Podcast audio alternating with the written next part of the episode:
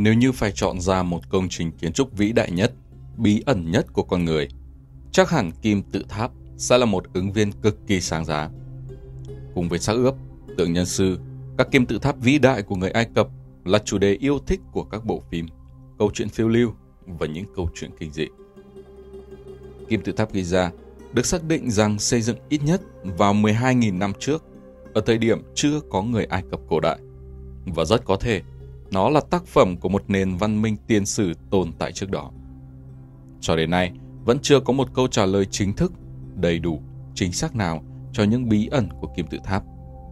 Không phải ngẫu nhiên mà trong bảy kỳ quan thế giới cổ đại, kim tự tháp Giza đứng ở vị trí cao nhất và là kỳ quan cuối cùng còn sót lại cho đến ngày này.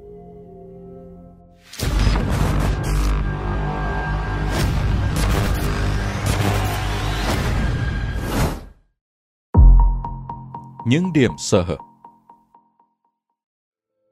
Theo cách hiểu thông thường, người Ai Cập cổ đại đã xây dựng các kim tự tháp ở Giza vào khoảng 2.500 năm trước công nguyên.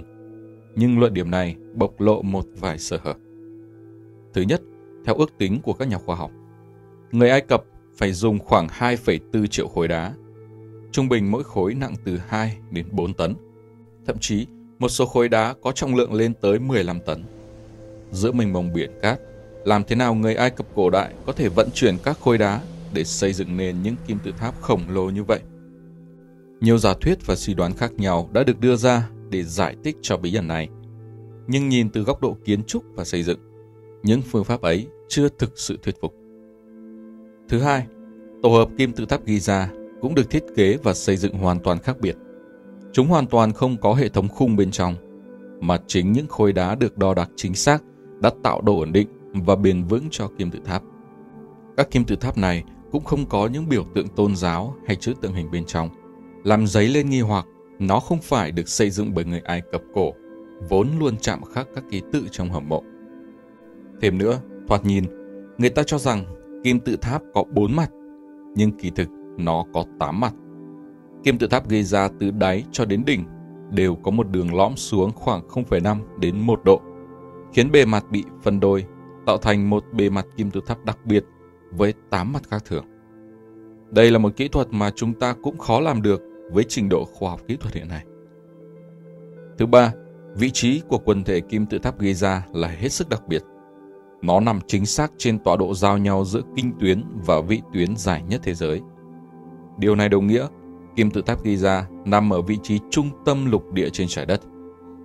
Chưa hết, ba kim tự tháp lớn nhất là Khufu, Khafre và Menkaure không những nằm thẳng hàng tuyệt đối với nhau trên mặt đất, mà chúng còn thẳng hàng với ba ngôi sao vùng thắt lưng của chòm sao Lạp Hộ. Các nhà thiên văn cũng chỉ ra rằng quần thể kim tự tháp ghi ra hướng về đúng điểm cực bắc của trái đất. Cho đến nay, mặc dù được xây dựng cách đây hàng nghìn năm, nhưng đây là công trình hướng cực bắc chuẩn nhất thế giới. Câu hỏi đặt ra là con người cổ đại cách đây hơn 2.000 năm làm sao có thể có được trình độ định vị và quan trắc chính xác đến như vậy. Giả thuyết mới Để lý giải cho các đặc điểm khác thường nêu trên, hai sử gia Wery Cannon và Malcolm Hutton đã đưa ra một quan điểm khác về niên đại của kim tự tháp Giza, cùng các bằng chứng củng cố cho giả thuyết của mình. Hai ông cho rằng tượng nhân sư vĩ đại của Giza được đặt trước các kim tự tháp phải được chạm khắc từ một tảng đá tự nhiên trước khi cát bao phủ khu vực. Trong một cuộc phỏng vấn với Express UK, ông Cannon nói, nhân sư phải được chạm khắc khi không có cát ở đó. Bạn không thể khắc một tảng đá khi nó ở dưới cát. Thời điểm thỏa mãn tiêu chí này là khoảng 12.000 năm trước và người Ai Cập cổ đại khi đó không có ở đó. Mặt khác, các nhà khảo cổ còn phát hiện ra rằng lớp trầm tích dày tới 4,3 mét quanh nền kim tự tháp chứa nhiều vỏ sò hóa thạch có niên đại tới gần 11.600 năm tuổi. Những điều này ẩn ý rằng các kim tự tháp và nhân sư phải được xây dựng cách đây ít nhất 12.000 năm và có thể đã tồn tại ở đó trước khi bắt đầu kỷ băng hà. Theo giáo sư Cannon, sự khác biệt đáng kể về thời gian này cũng có nghĩa là các ngôi mộ khổng lồ không được xây dựng bởi người Ai Cập cổ đại. Cần nói thêm rằng, theo sách lịch sử văn minh thế giới cho hay, người ta phát hiện rằng khi đem những đồng tiền hoen dỉ vào bên trong kim tự tháp. Sau hơn một tháng, những đồng tiền đó lại sáng loáng trở lại. Họ cũng đem một cốc sữa tươi bỏ vào kim tự tháp. Sau một tháng, vẫn không thay đổi màu sắc, mùi vị. Hoa quả tươi đem vào đó để nửa tháng vẫn còn tươi, không hề bị mất nước hay khô héo. Do đó, rất có thể người Ai Cập cổ đại chỉ đơn thuần phát hiện ra khả năng bảo quản tuyệt vời của công trình này nên đã mang các xác ướp vào trong đó. Họ sau đó có tìm hiểu, nghiên cứu và xây dựng thêm một số phiên bản nhỏ hơn. Một điều thú vị cần nhắc tới là giới khảo cổ phát hiện rất nhiều các hài cốt của chủng người khổng lồ với niên đại 12.000 năm. Cùng thời điểm được cho là đã xây dựng đại kim tự tháp trên khắp thế giới. Chiều cao của họ khi còn sống được xác định vào khoảng từ 4 đến 12 mét. Với mức chiều cao này, việc xây dựng các kim tự tháp đồ sộ dường như chỉ còn giống như con người chúng ta ngày nay xây nhà cao tầng. Vậy công trình này do ai xây dựng nên? Về vấn đề này, hai nhà sử học tin rằng những cấu trúc khổng lồ có thể đã được xây dựng từ lâu bởi một nền văn minh cổ đại tiên tiến tồn tại ở đâu đó trong vùng, có lẽ là Atlantis, mà cuối cùng đã bị đại hồng thủy tiêu diệt. Ông Cannon nói, Tôi đã thực hiện một số nghiên cứu và phát hiện sự liên hệ giữa các kim tự tháp đến một lục địa bị nhấn chìm. Nó có thể là Atlantis. Khi Atlantis chìm, họ đã di tản khắp nơi. Có lẽ một nhóm Ai Cập và tất nhiên họ hoàn toàn đủ trình độ và khả năng công nghệ để xây lên các kim tự tháp như chúng ta đã thấy. Không ai khác có thể làm được điều này. Nó đòi hỏi công nghệ rất cao. Ba kim tự tháp nhỏ hơn ở Giza có thể được xây dựng bởi người Ai Cập vì chúng có thể được xây dựng bởi con người. Tuy nhiên, việc cho rằng kim tự tháp lớn nhất với 2 triệu 250 nghìn khối đá, trong đó có một số khối nặng tới 250 tấn do người Ai Cập xây dựng là hoàn toàn không hợp lý. Chúng ta thậm chí không thể di chuyển chúng với tất cả các thiết bị chúng ta có hiện nay. Vì vậy, nền văn minh chúng ta đang nhắc tới thậm chí còn có trình độ cao hơn nhiều so với chúng ta hiện tại. Sự tồn tại của các nền văn minh tiền sử Việc tồn tại các nền văn minh tiên tiến khác trước nền văn minh lần này của chúng ta không hoàn toàn chỉ dừng lại ở góc độ giả thuyết. Các nhà khảo cổ đã phát hiện rất nhiều các di chỉ và cổ vật kỳ lạ chứng minh cho luận điểm này. Chẳng hạn như vào tháng 6 năm 1968, nhà sưu tầm William Meister ở Antelope Spring, Utah, nước Mỹ đã tìm thấy một tảng đá dày 5 cm. Trên đó có hóa thạch của một dấu giày của con người kèm theo một dấu vết khác vô cùng đặc biệt. Hóa thạch một chú bọ bà thủy bị giày dẫm xuống. Điều này khiến cho nhà khoa học vô cùng bối rối bởi bọ ba thủy là loài sinh vật đã biến mất vào cuối thế kỷ Permi, cách đây khoảng 250 triệu năm. Làm sao con người có thể dẫm lên một sinh linh đã biến mất cách đây hàng trăm triệu năm? Lại đặc biệt là người đi giày, một dấu hiệu rõ ràng của nền văn minh. Hóa thạch của dấu giày có niên đại hàng trăm triệu năm. Làm sao tất cả những điều này lại là sự thật? Theo kiến thức Phật không, Galileo Galilei là người đã phát minh ra kính viễn vọng vào năm 1609 tại Ý nhưng một hòn đá với niên đại 30.000 năm tìm thấy ở Peru được chạm khắc hình người với trang phục hiện đại. Trên tay cầm một chiếc kính viễn vọng đang quan sát các chòm sao, hành tinh và sao chổi. Một số hòn đá còn miêu tả những cảnh tượng như truyền máu, cấy ghép nội tạng và mổ đẻ ngày nay. Điều này nếu chiếu theo thuyết tiến hóa thì quả thực không thể lý giải được. Trong một ví dụ ấn tượng khác, vào năm 1972, một nhà máy của Pháp đã nhập khẩu quặng uranium từ Oklo Cộng hòa Gabon, châu Phi. Trước sự ngạc nhiên của họ, các kỹ sư đã phát hiện uranium đã được sử dụng và đã tới hiện trường khảo sát. Kết quả khám phá ra rằng địa điểm của mẫu quặng là một lò phản ứng hạt nhân cỡ lớn, tồn tại từ 1,8 tỷ năm trước và hoạt động gần 500.000 năm. Cấu trúc của lò hiện đại và được bố cục hợp lý đến mức con người thời nay chưa thể tạo dựng. Còn rất nhiều các tích cổ khó giải thích như trên nằm rải rác khắp nơi trên thế giới. Nhiều nhà khoa học dũng cảm đã thừa nhận rằng có những nền văn minh thời tiền sử khác nhau từng tồn tại và biến mất nhiều lần trong lịch sử dài đằng đẵng. Cuối cùng, sự thật về nguồn gốc của chúng ta có vẻ hoàn toàn khác xa với những điều được giải thích thông thường qua các bộ sách giáo khoa. Rằng chúng ta là loài người văn minh hiện đại duy nhất từ trước tới nay trên địa cầu này, và chúng ta vốn tiến hóa từ người vượn. Chỉ những ai dám vượt lên những nhận thức thiên kiến, đón nhận và suy xét một cách lý trí những phát kiến và thành tựu khảo cổ mới có thể nhận thức được những điều thực sự chân chính. Được sinh ra tại Ai Cập vào khoảng năm 1341 trước công nguyên với cái tên Tutankhaten, có nghĩa là hình ảnh sống của Aten. Vị vua này trị vì Ai Cập với tư cách là pharaoh dưới tên Tutankhamun trong 10 năm cho đến khi ông qua đời ở tuổi 19 vào khoảng năm 1324 trước công nguyên. Trong giới khoa học nói chung và khảo cổ học nói riêng, nhân vật vua Tutankhamun là một ẩn số điển hình chưa có lời giải. Vậy Tutankhamun là ai? Những bí ẩn về cuộc đời ông cho đến khi qua đời đã bị chôn vùi hàng ngàn năm vẫn đang tiếp tục được đưa ra ánh sáng. Thử nghiệm di truyền đã xác minh rằng vua Tutankhamun là cháu trai của pharaoh vĩ đại Amenhotep III và gần như chắc chắn là con trai của Akhenaten, còn được gọi là Amenhotep IV, một nhân vật gây tranh cãi trong lịch sử vương triều thứ 18 của vương quốc mới tại Ai Cập. Khoảng năm 1550 đến năm 1295 trước công nguyên. Mẹ của ông được cho là một trong những chị gái của Akhenaten. Vào thời điểm ông sinh ra, Ai Cập cổ đại đang trải qua những biến động lớn về xã hội và chính trị. Cha của Tutankhaten đã cấm việc thờ cúng nhiều vị thần và chỉ ủng hộ việc thờ phụng duy nhất thần Aten. Vì lý do này, ông được gọi là vua dị giáo.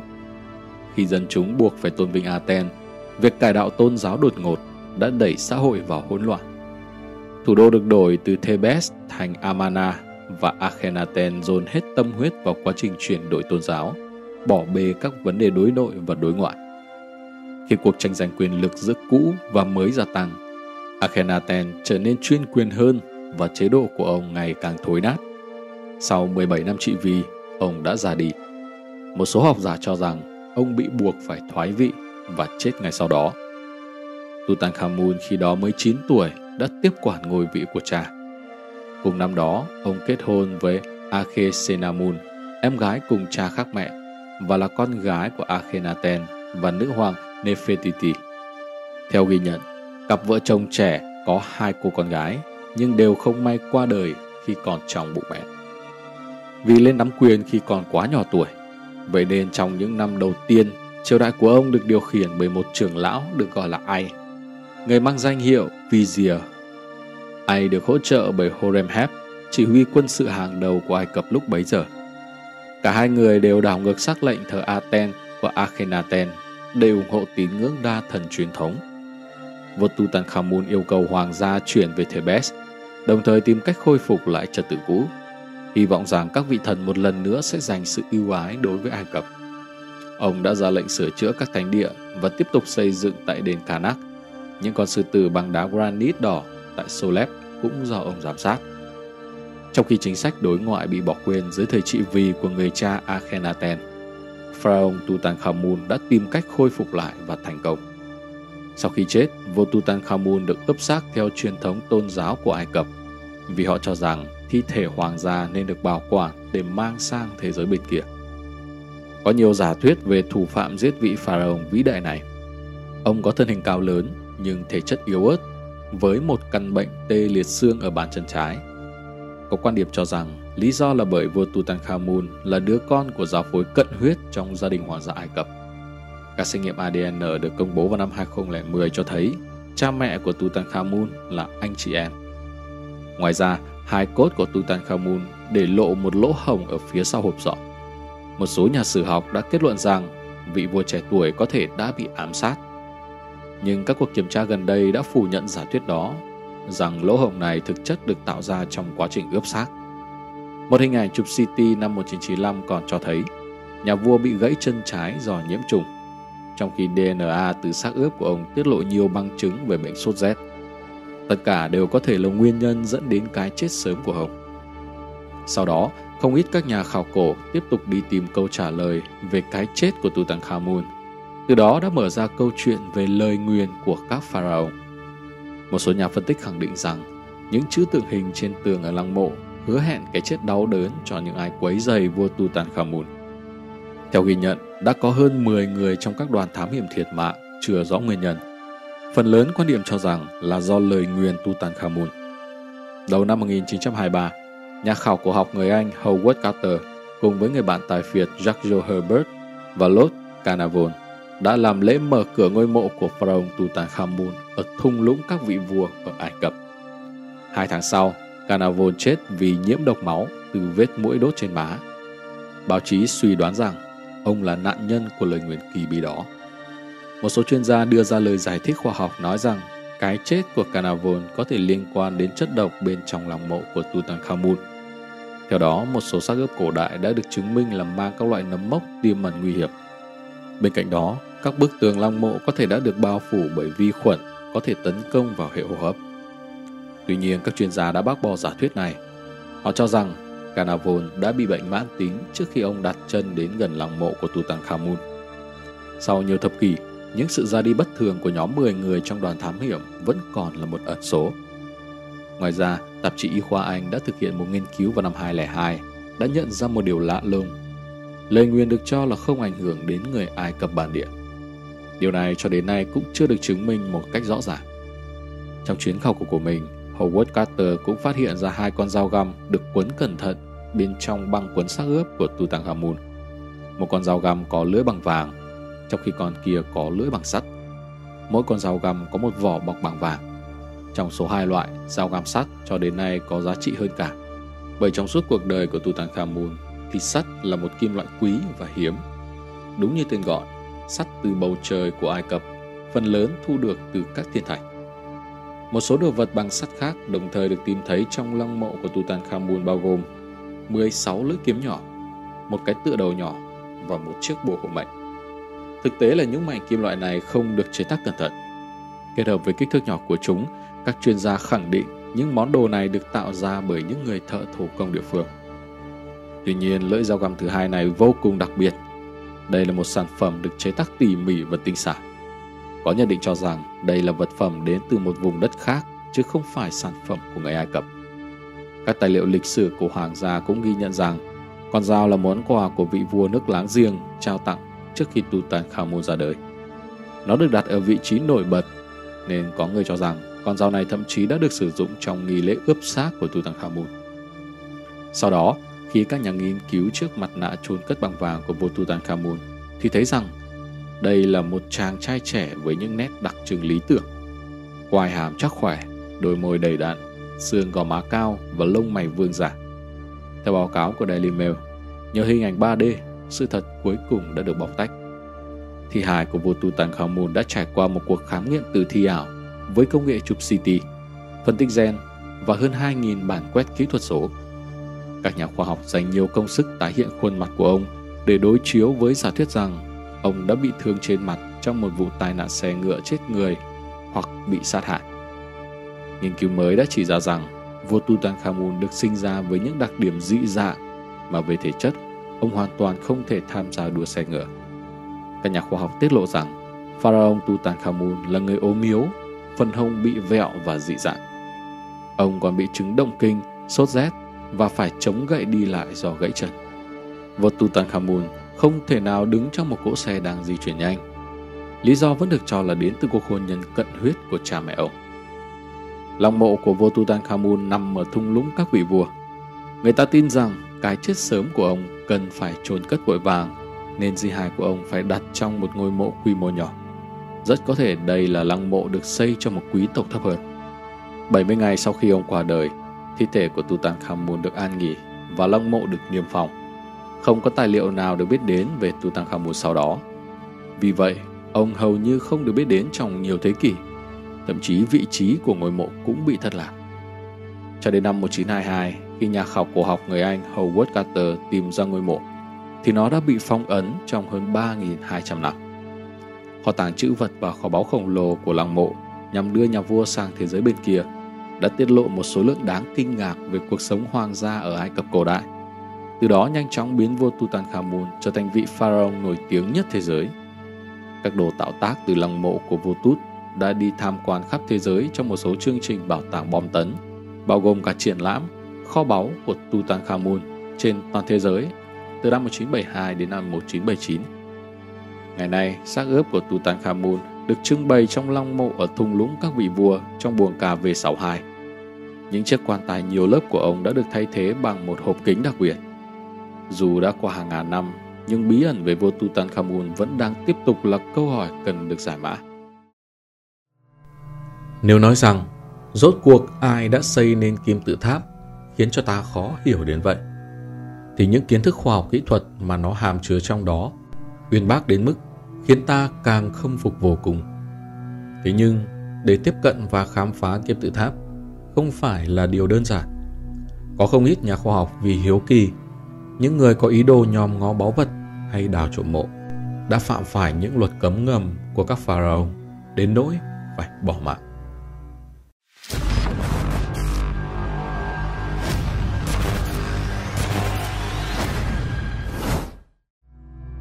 Kim tự tháp Ai Cập là lăng mộ mà các vị vua Ai Cập cổ đại đã tự xây dựng cho mình. Kim tự tháp được coi là một trong bảy kỳ quan của thế giới cổ đại. Hầu hết các kim tự tháp lớn nhỏ của Ai Cập đều được xây dựng vào thời vương triều thứ ba đến vương triều thứ sáu của Ai Cập. Các công trình kiến trúc hùng vĩ và đẹp đẽ này đã trải qua hơn 4.000 năm biến đổi thăng trầm theo thời gian. Chủ yếu được phân bố quanh vùng thủ đô Cairo, vùng Giza trên bờ Tây sông Nin. Cho đến nay, nó vẫn đứng ngạo nghễ cùng với trời đất, thu hút du khách đến từ năm châu bốn biển. Kim tự tháp qua những tháng năm lịch sử kéo dài 4.000 năm vẫn bao trùm một bức màn bí ẩn, tràn đầy những sắc thái thần bí. Trong đó, những lời bùa chú trên bia mộ là điều khiến người ta kinh hại nhất. Bất cứ người nào đến quấy nhiễu sự yên ổn của Pharaoh thì cánh cửa tử thần sẽ giáng xuống đầu người đó. Những lời bùa chú tựa như thần thoại đó đã cảnh cáo trước cho những kẻ tham lam đời sau muốn nhòm ngó những báu vật vô giá trong mộ để phòng việc đào trộm mộ. Thế nhưng lạ thay, mấy thế kỷ nay, phàm những người dám cả gan đi vào trong hầm mộ Pharaoh, dù là kẻ đào trộm mộ, người mạo hiểm hay các nhà khoa học, các nhân viên khảo sát, cuối cùng đều ứng nghiệm lời bùa chú. Nếu họ không phải chết ngay tại chỗ, thì cũng là mắc phải một chứng bệnh lạ không tài nào chữa được, rồi chết trong đau đớn khổ cực. Vào tháng 11 năm 1922, nhà khảo cổ nổi tiếng nước Anh ngày Howard Carter sau 7 năm thăm dò tìm kiếm đã phát hiện và mở cửa lăng mộ pharaoh Tutankhamun. Lăng mộ này nằm tại vùng thung lũng đế vương. Từ trong đó, ông đã đào được hơn 5.000 hiện vật, bao gồm châu báu, đồ trang sức, quần áo, binh khí, công nghệ phẩm, dụng cụ gia đình, vân vân. Thành công đó đã làm chấn động cả thế giới. Ngày 18 tháng 2 năm sau, trong khi công việc khai quật đang đứng trước thắng lợi mới, quân tước Canafen, người đã đầu tư rất nhiều tiền của để giúp Carter tiến hành công việc đi vào trong hầm mộ, bỗng mắc bệnh nặng rồi qua đời. Chị gái của ông ta trong hồi ký đã viết rằng Trước lúc chết, ông bị sốt cao và luôn miệng kêu gào Tôi đã nghe tiếng thở của nó, tôi phải cùng đi với nó đây. Một sự việc khác cách đó không lâu, khi một nhà khảo cổ học trong khi khai quật đã đầy đủ bức tường đá trên đường đi vào mộ, cũng qua đời vì mắc phải một chứng bệnh lạ, giống như thần kinh rối loạn. Hay Douglas là chuyên gia chiếu chụp X-quang cho xác ướp Pharaoh. Không bao lâu sau, cũng trở thành vật hy sinh cho làng mộ Pharaoh.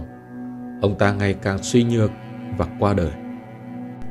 Trong hai năm sau, khi khai quật lăng mộ đó, có tới 22 người trong đội khai quật đã chết một cách bí ẩn, không rõ nguyên nhân. Từ đó, tin tức về việc Pharaoh làm chết người lan truyền rộng rãi khắp nơi. Lời bùa chú trên bia mộ càng khiến người ta hoang mang, lo sợ. Năm 1924, nhà sinh vật học người Ai Cập có quốc tịch Anh, ngài Whiter, đưa theo một số người hiếu kỳ đi vào hầm mộ. Điều khiến cho người ta khiếp sợ là sau khi vào tham quan trở về, ông ta liền treo cổ tự tử. Trước lúc chết, ông ta cắn đầu ngón tay viết thư để nói lại rằng cái chết của ông là do bùa chú của lăng mộ Pharaoh tạo ra. Bản thân ông rất hối hận nên phải ôm lòng ân hận ấy đi gặp Thượng Đế. Điều khiến người ta càng thêm kinh ngạc và khó hiểu hơn nữa là cái chết của nhà giám đốc nhà bảo tàng Cairo, ông Khamin Maherairer. Xưa này, Khamin không hề tin lời bùa chú của lăng mộ Pharaoh lại có thể linh nghiệm. Ông ta tự tin tuyên bố Cả đời tôi đã nhiều năm tiếp xúc với xác ướp và làng mộ Ai Cập. Chẳng phải tôi vẫn đang sống khỏe mạnh đấy ư? Thế nhưng, sau lời nói đó chưa đầy 4 tuần, ông bỗng nhiên mắc bệnh và qua đời. Lúc đó, ông ta còn chưa đầy 52 tuổi. Thậm chí người ta còn phát hiện ra rằng, cùng ngày ông qua đời, ông vẫn khỏe mạnh, vẫn chỉ huy một đội công nhân đóng gói một lô hiện vật quý giá, mà lô hiện vật đó được khai quật và thu lượm từ lăng mộ Pharaoh Tutankhamun. Tất cả những điều đó khiến cho truyền kỳ về Pharaoh càng được phủ thêm bức màn đen huyền bí. Rồi những báu vật trong mộ cũng khiến người ta trông thấy mà sợ. Nhưng cũng lắm người hiếu kỳ muốn thử xem sao. Phải chăng đó là ý đồ lúc sống của Pharaoh? Lúc bấy giờ, người ta mới bất giác hỏi rằng những người giao thiệp với kim tự tháp Pharaoh Ai Cập bị chết là vì nguyên nhân gì? những lời bùa chú trên bia mộ Pharaoh có thật sự linh nghiệm đến vậy hay không? Một quan điểm cho rằng, trên vách những lối đi trong hầm mộ có một lớp màu phấn hồng và vàng lục xám có khả năng là lớp sinh ra tia sáng chết. Nghe nói, nó phóng ra những chất làm chết người. Có một số nhà khoa học khác lại có quan điểm rằng, nền văn minh của người Ai Cập cổ đại đã đạt tới trình độ có thể dùng những côn trùng có nọc độc cực mạnh hoặc những chất cực độc làm vũ khí để bảo vệ lăng mộ của kẻ thống trị, tránh bị kẻ khác xâm phạm. Mấy năm gần đây, khi một số nhà khoa học đã nảy ra ý tưởng dùng sinh vật học để giải thích, ngài Isser Dinhao, tiến sĩ sinh vật học, giáo sư y học của Đại học Cairo năm 1963 nói rằng căn cứ theo kết quả mà ông định kỳ tiến hành thí nghiệm đối với các nhà khảo cổ và các nhân viên, phát hiện thấy trên tất cả những người đã đi vào hầm mộ, trên cơ thể đều tồn tại một mầm bệnh độc và sốt cao và vì nhiễm phải bệnh độc, những người này sẽ bị viêm đường hô hấp và rồi cuối cùng dẫn đến tắc thở mà chết. Nhưng vì sao những mầm bệnh độc này lại có thể sống bền bỉ và mãnh liệt đến như vậy trong hầm mộ? Vì sao có thể sống lâu tới 4.000 năm trong các xác ướp? Đến các nhà khoa học cũng không tài nào giải thích được. Cho đến năm 1983, một nữ bác sĩ người Pháp tên là Fihiro sau nhiều năm nghiên cứu đã đưa ra kết luận rằng Nguyên nhân cái chết đó là do phản ứng quá nhạy cảm đối với những vi khuẩn độc hại của những người khai quật và những người tham quan hầm mộ. Theo như biểu hiện bệnh tình đã được phát hiện từ những người này, bà giải thích rằng sau khi các pharaoh cổ đại Ai Cập chết, người ta chôn theo những vàng bạc, châu báu, áo quần. Ngoài ra còn có rất nhiều rau quả và thực phẩm. Những rau quả và thực phẩm đó qua thời gian dài hàng trăm, hàng ngàn năm thối giữa đã sinh ra những loài vi khuẩn độc mà mắt thường không nhìn thấy được. Những khuẩn đó bám trong hầm mộ. Bất kể là ai khi hít thở phải những khuẩn độc đó thì phổi sẽ mắc bệnh cấp tính. Giáo sư Domitian ở Istanbul vì trôi vào hầm mộ vừa mới được khai quật để dập bản khắc chữ thì trong đó còn đầy những khuẩn độc nên đã bị nhiễm mà chết. Cho đến nay, cách giải thích của nữ bác sĩ này được coi là có lý nhất. Nhưng những lời bùa chú ở bia mộ Pharaoh rốt cuộc là như thế nào? Điều này còn phải chờ sự nghiên cứu kỹ hơn nữa của các nhà khoa học. Thậm chí gần đây, các nhà khoa học còn phát hiện ra những vấn đề liên quan đến cái gọi là năng lượng tháp. Chưa biết việc đó thực hư thế nào, chúng ta không thể phỏng đoán được. Một số nhà khoa học khác lại đưa ra giả thuyết rằng cái gọi là bùa chú của Pharaoh rất có thể đến từ bản thân sự cấu tạo của kim tự tháp. Thiết kế cấu tạo của hầm mộ cũng như lối đi trong mộ có thể sinh ra, tụ tập và phóng ra các tia bức xạ, các dao động từ và các sóng năng lượng hoặc hình thành một trường vật lý nào đó. Tức là hiệu năng thần kỳ của kim tự tháp mà chúng tôi đã giới thiệu ở phần trên đang được phát huy. Vậy rốt cuộc, đâu là đúng, đâu là sai? Mỗi người có một cách lý giải riêng. Nhưng muốn mở được bí mật của những lời bùa chú, xem ra không hề đơn giản. Ít nhất là cho đến thời điểm hiện tại. Nhân loại đã tốn không ít giấy mực khi nói tới đại kim tự tháp Giza cổ xưa, nơi ẩn chứa nhiều bí mật chưa thể giải mã nằm tại vùng đất Ai Cập. Cho đến ngày nay, chỉ sau một đêm ở lại phòng vua nằm bên trong kim tự tháp, ngay cả một vị tướng gan dạ tài ba như Napoleon cũng trở nên thất thần và hoảng loạn. Câu chuyện này thực sự đã khơi gợi tính tò mò và vào cuộc của các nhà khoa học.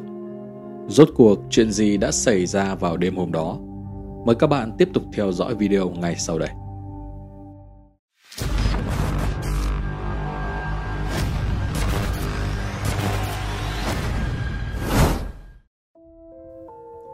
Chúng ta hãy cùng trở về với năm 1798, khi Ai Cập vẫn là thuộc địa của Anh. Napoleon đã đưa quân viễn trình tới đất nước huyền bí này nhằm mở rộng lãnh thổ sang phía đông châu Phi. Giống như nhiều nơi khác, ông bị thu hút bởi bí mật của các pharaoh trong kim tự tháp, cũng như lịch sử phong phú của đất nước này. Vốn là người tò mò về sự huyền bí tại đây, thậm chí trước đó, vị vua vĩ đại này đã lập ra học viện nghiên cứu Ai Cập với nhiều nhà nghiên cứu, học giả nhằm kết hợp viễn trinh và nghiên cứu khảo cổ học. Nhân chuyến đi này, Napoleon quyết định thực hiện một cuộc nghiên cứu. Ông mang theo các kỹ thuật viên, nhà khảo sát, nhà thiên văn học và cả các nhà khảo cổ học cùng mình tới khám phá bí mật của kim tự tháp, một trong những công trình vĩ đại của nhân loại. Đoàn nghiên cứu đã tiến hành đo đạc, khảo sát kim tự tháp Giza theo lệnh của vua Napoleon và thu được một số ấn phẩm. Đặc biệt nhất là phiến đá Rosetta được họ tìm ra vào năm 1799. Đây là phát hiện vĩ đại giúp các nhà khảo cổ lần đầu tiên giải mã được ngôn ngữ tượng hình, chữ viết của người Ai Cập cổ đại. Hơn nữa, khi tới Ai Cập, vì muốn trải nghiệm cảm giác huyền bí ở các khu vực bên trong kim tự tháp, Napoleon đã yêu cầu được ở lại một mình trong phòng vua, nơi mà ông vẫn thường nghe kể và quyết định qua đêm tại đây. Thế nhưng sáng hôm sau, khi bước ra khỏi căn phòng ấy, nét mặt của hoàng đế Napoleon chợt tối sầm, vô cùng kỳ lạ và đáng sợ. Có lẽ ông đã nhìn thấy một cảnh tượng thực sự kinh hoàng trong hầm mộ. Người phụ tá đã lo lắng hỏi nhà vua, nhưng Napoleon từ chối bình luận về những điều đã xảy ra và nói rằng từ nay không ai được đề cập tới chuyện đó nữa. Nhiều năm sau, lúc mà Napoleon đang hấp hối, một người bạn thân hỏi ông đã có trải nghiệm gì bên trong phòng vua. Lúc đó Napoleon định nói ra, nhưng cuối cùng lại đổi ý. Ông chỉ lắc đầu và nói, không, không ích gì, anh sẽ không bao giờ tin tôi. Vậy là điều mà Napoleon trải qua bên trong đại kim tự tháp mãi mãi là một bí mật mà ông đã mang theo xuống mồ. Từ đó, đã có rất nhiều phỏng đoán về cuộc chạm trán kỳ lạ của Napoleon ở Ai Cập. Theo một nguồn tin chưa xác thực, vị vua này đã nhìn thấy một vài cảnh tượng về số phận của mình khi ở trong phòng vua. Một điều thú vị là Napoleon Bonaparte không phải là người duy nhất có các trải nghiệm bí ẩn bên trong kim tự tháp. Sau này, vào năm 1930, một nhà báo người Anh, Paul Branton, đã dành một đêm bên trong phòng vua, tương tự như Napoleon kỳ xưa. Ông đã miêu tả trải nghiệm của mình trong cuốn sách nổi tiếng với tiêu đề Một cuộc tìm kiếm ở Ai Cập bí mật. Phòng vua được làm hoàn toàn từ đá granite. Đêm hôm đó, ông ngồi trên một phiến đá và chỉ thắp một ngọn nến nhỏ. Đêm dần buông xuống với một màn đen dày đặc, chỉ còn ánh sáng lập lòe từ ngọn nến cùng sự tĩnh mịch bao trùm không gian. Lúc này ông đã có thể nhìn thấy những hồn ma đang làng vàng xung quanh mình. Mặc dù rất sợ hãi, nhưng Paul kiên quyết ở đó cho đến cùng. Những bóng ma này nhanh chóng biến mất, nhưng điều xảy ra sau đó còn đáng sợ hơn nhiều.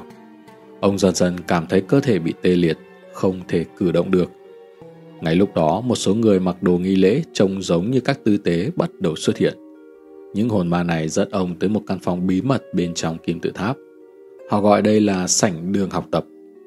Ở đó, ông cảm thấy linh hồn từ từ rơi khỏi cơ thể và tiến vào một không gian bên kia cái chết. Điều được ông miêu tả là trải nghiệm xuất hồn. Ông nói rằng ông có thể nhìn thấy một sợi dây bạc kết nối cơ thể vô hồn của ông với linh hồn ông đang lơ lửng trong kim tự tháp, còn cơ thể mình thì nằm bất động trên sàn nhà. Nhưng hướng dẫn viên cổ đại còn kể cho ông nghe tất cả về đại kim tự tháp, rằng nó được xây dựng vào vương triều thứ tư từ năm 2580 đến năm 2560 trước công nguyên, tức thời điểm tồn tại của người Atlantis. Có lẽ một nền văn minh rực rỡ trong huyền thoại thực sự tồn tại. Thế nhưng đại họa ập đến, một trận đại hồng thủy đã nhấn chìm lục địa này xuống đáy biển hàng nghìn năm trước như Kinh Thánh đã miêu tả. Ngoài ra, ông còn được đưa đi tham quan và nghe kể về tất cả các bí mật ẩn chứa tại các phòng bên trong kim tự tháp. Trải qua tất cả những bất ngờ đó, Paul sống lại vào sáng ngày hôm sau. Diễn biến vào đêm hôm xảy ra thật đến nỗi ông tin rằng những tư tế mà mình gặp phải thực sự sống bên trong kim tự tháp. Tuy nhiên, các chuyên gia cho rằng những người này không tồn tại bằng xương, bằng thịt mà dưới dạng những linh hồn. Họ đến để khẳng định với con người rằng có tồn tại một sự sống sau khi chết. Nếu lý thuyết này đúng, thì nó sẽ chứng minh được linh hồn là có thật. Khi chúng ta chết, cơ thể xác thịt sẽ mục nát, nhưng linh hồn thì sống mãi. Thế nhưng để linh hồn được toàn vẹn thì cơ thể cũng phải được bảo vệ thật tốt. Có lẽ vì vậy mà người Ai Cập cổ đại đã đưa mộ của các vị pharaoh vào trong kim tự tháp cất giữ. Một nơi được phát hiện là có những điều kiện lý tưởng để bảo quản. Sau đó các nhà khoa học đã tiến hành nghiên cứu về nơi nằm ngủ của căn phòng này. Đó là một tảng đá granite còn gọi là đá linh hồn. Chính là nơi Napoleon và Paul đã ngồi. Họ mới phát hiện ở đây tồn tại một điện trường có thể gây sốc nhẹ. Ngoài ra, một cựu tư vấn viên của NASA, Richard Hoagland, đã phát hiện cát phóng xạ trong một căn phòng đằng sau phòng vua. Điều này có thể cung cấp một lời giải thích khả thi cho những hiện tượng kỳ lạ đã xảy ra tại đây. Không chỉ vậy, kết quả xác định tuổi của loại cát phóng xạ này cho thấy phần trên kim tự tháp cổ hơn phần dưới tới 1.000 năm. Nhiều giả thuyết và tranh cãi đã nổ ra. Một số người phỏng đoán rằng phần trên của kim tự tháp đã được xây dựng trước. Ban đầu nó được xây ở tư thế trồng ngược, sau đó nhờ công nghệ tiên tiến nào đó, kim tự tháp được đặt vào vị trí như bây giờ. Thực tế, thì nguyên nhân những hiện tượng này xảy ra bên trong kim tự tháp vẫn chưa được giải thích một cách rõ ràng. Tất cả những câu trả lời vẫn chỉ là phỏng đoán mà thôi. Những bí mật về kim tự tháp Ai Cập là dấu hỏi lớn cho cả thế giới. Sau này, một nhà báo người Scotland, Lewis Pence, đồng thời là một học giả về các môn khoa học huyền bí với các tác phẩm về Atlantis, những thế giới bị biến mất, các bí ẩn xa xưa và các phương thức giáo dục cổ đại. Ông đã khám phá ra đại kim tự tháp Giza còn là nơi cất giấu những dự ngôn và tiên tri. Lewis viết rằng, theo các nhà khoa học, người đã tìm ra bằng chứng cho các dự ngôn rằng tất cả những sự kiện trọng đại trong lịch sử nhân loại đã được ẩn trong các biểu đồ và số liệu tạo nên từ các con số như kích thước các cạnh, chu vi, các cấu trúc như đường biên, đường chéo bên trong kim tự tháp. Một số chuyên gia cũng đã nghiên cứu về các dự ngôn này, trong đó David Davidson, một kỹ sư xây dựng và kết cấu.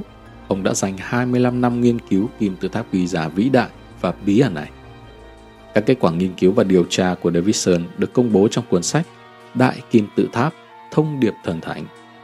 Trong đó, ông minh họa các kết quả của mình thông qua 80 trang sơ đồ và 97 bảng biểu về các lĩnh vực khảo cổ học, sử học và các bản đồ sao của thiên văn học để chứng minh sự chính xác của các dự ngôn kim tự tháp mà ông phát hiện. Một nhà khoa học khác cũng đã tuyên bố rằng ông đã tìm ra bằng chứng cho những dự ngôn nằm trong đại kim tự tháp là giáo sư thiên văn học John Griffiths, Đại học Oxford, người đã nghiên cứu đại kim tự tháp năm 1637. Giáo sư John và đại tá Howard Peace đã dành cả gia sản của riêng mình để nghiên cứu về đề tài này. Trong đó, không thể không nhắc đến nhận thức của người Ai Cập cổ đại về vấn đề đổi cực, rằng các kim tự tháp gây ra được xây dựng để chỉ ra trục trái đất, hay chính xác hơn là điểm cực bắc của trái đất. Thế nhưng trải qua các thời đại thì điểm cực này là không giống nhau. Chòm sao bắc cực được xác định trong quá khứ là sao Turban thuộc chòm Draco. Hiện tại thì Polaris trong chòm sao Tiểu Hùng là ngôi sao phù hợp nhất và tương lai là sao Vega. Nhà tiên tri Edgar Casey trước đây từng nói khi mở cánh cửa kim tự tháp nó sẽ trò đến ngôi sao lớn thứ hai của trò Bắc Cực.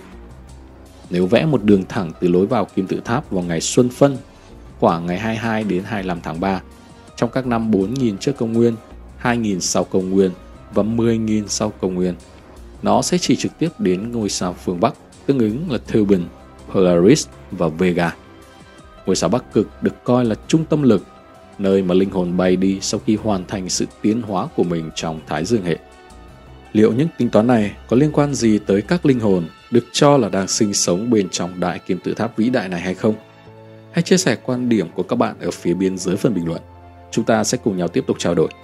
Còn bây giờ xin chào và cảm ơn mọi người đã đồng hành cùng Euro 404 trong video ngày hôm nay.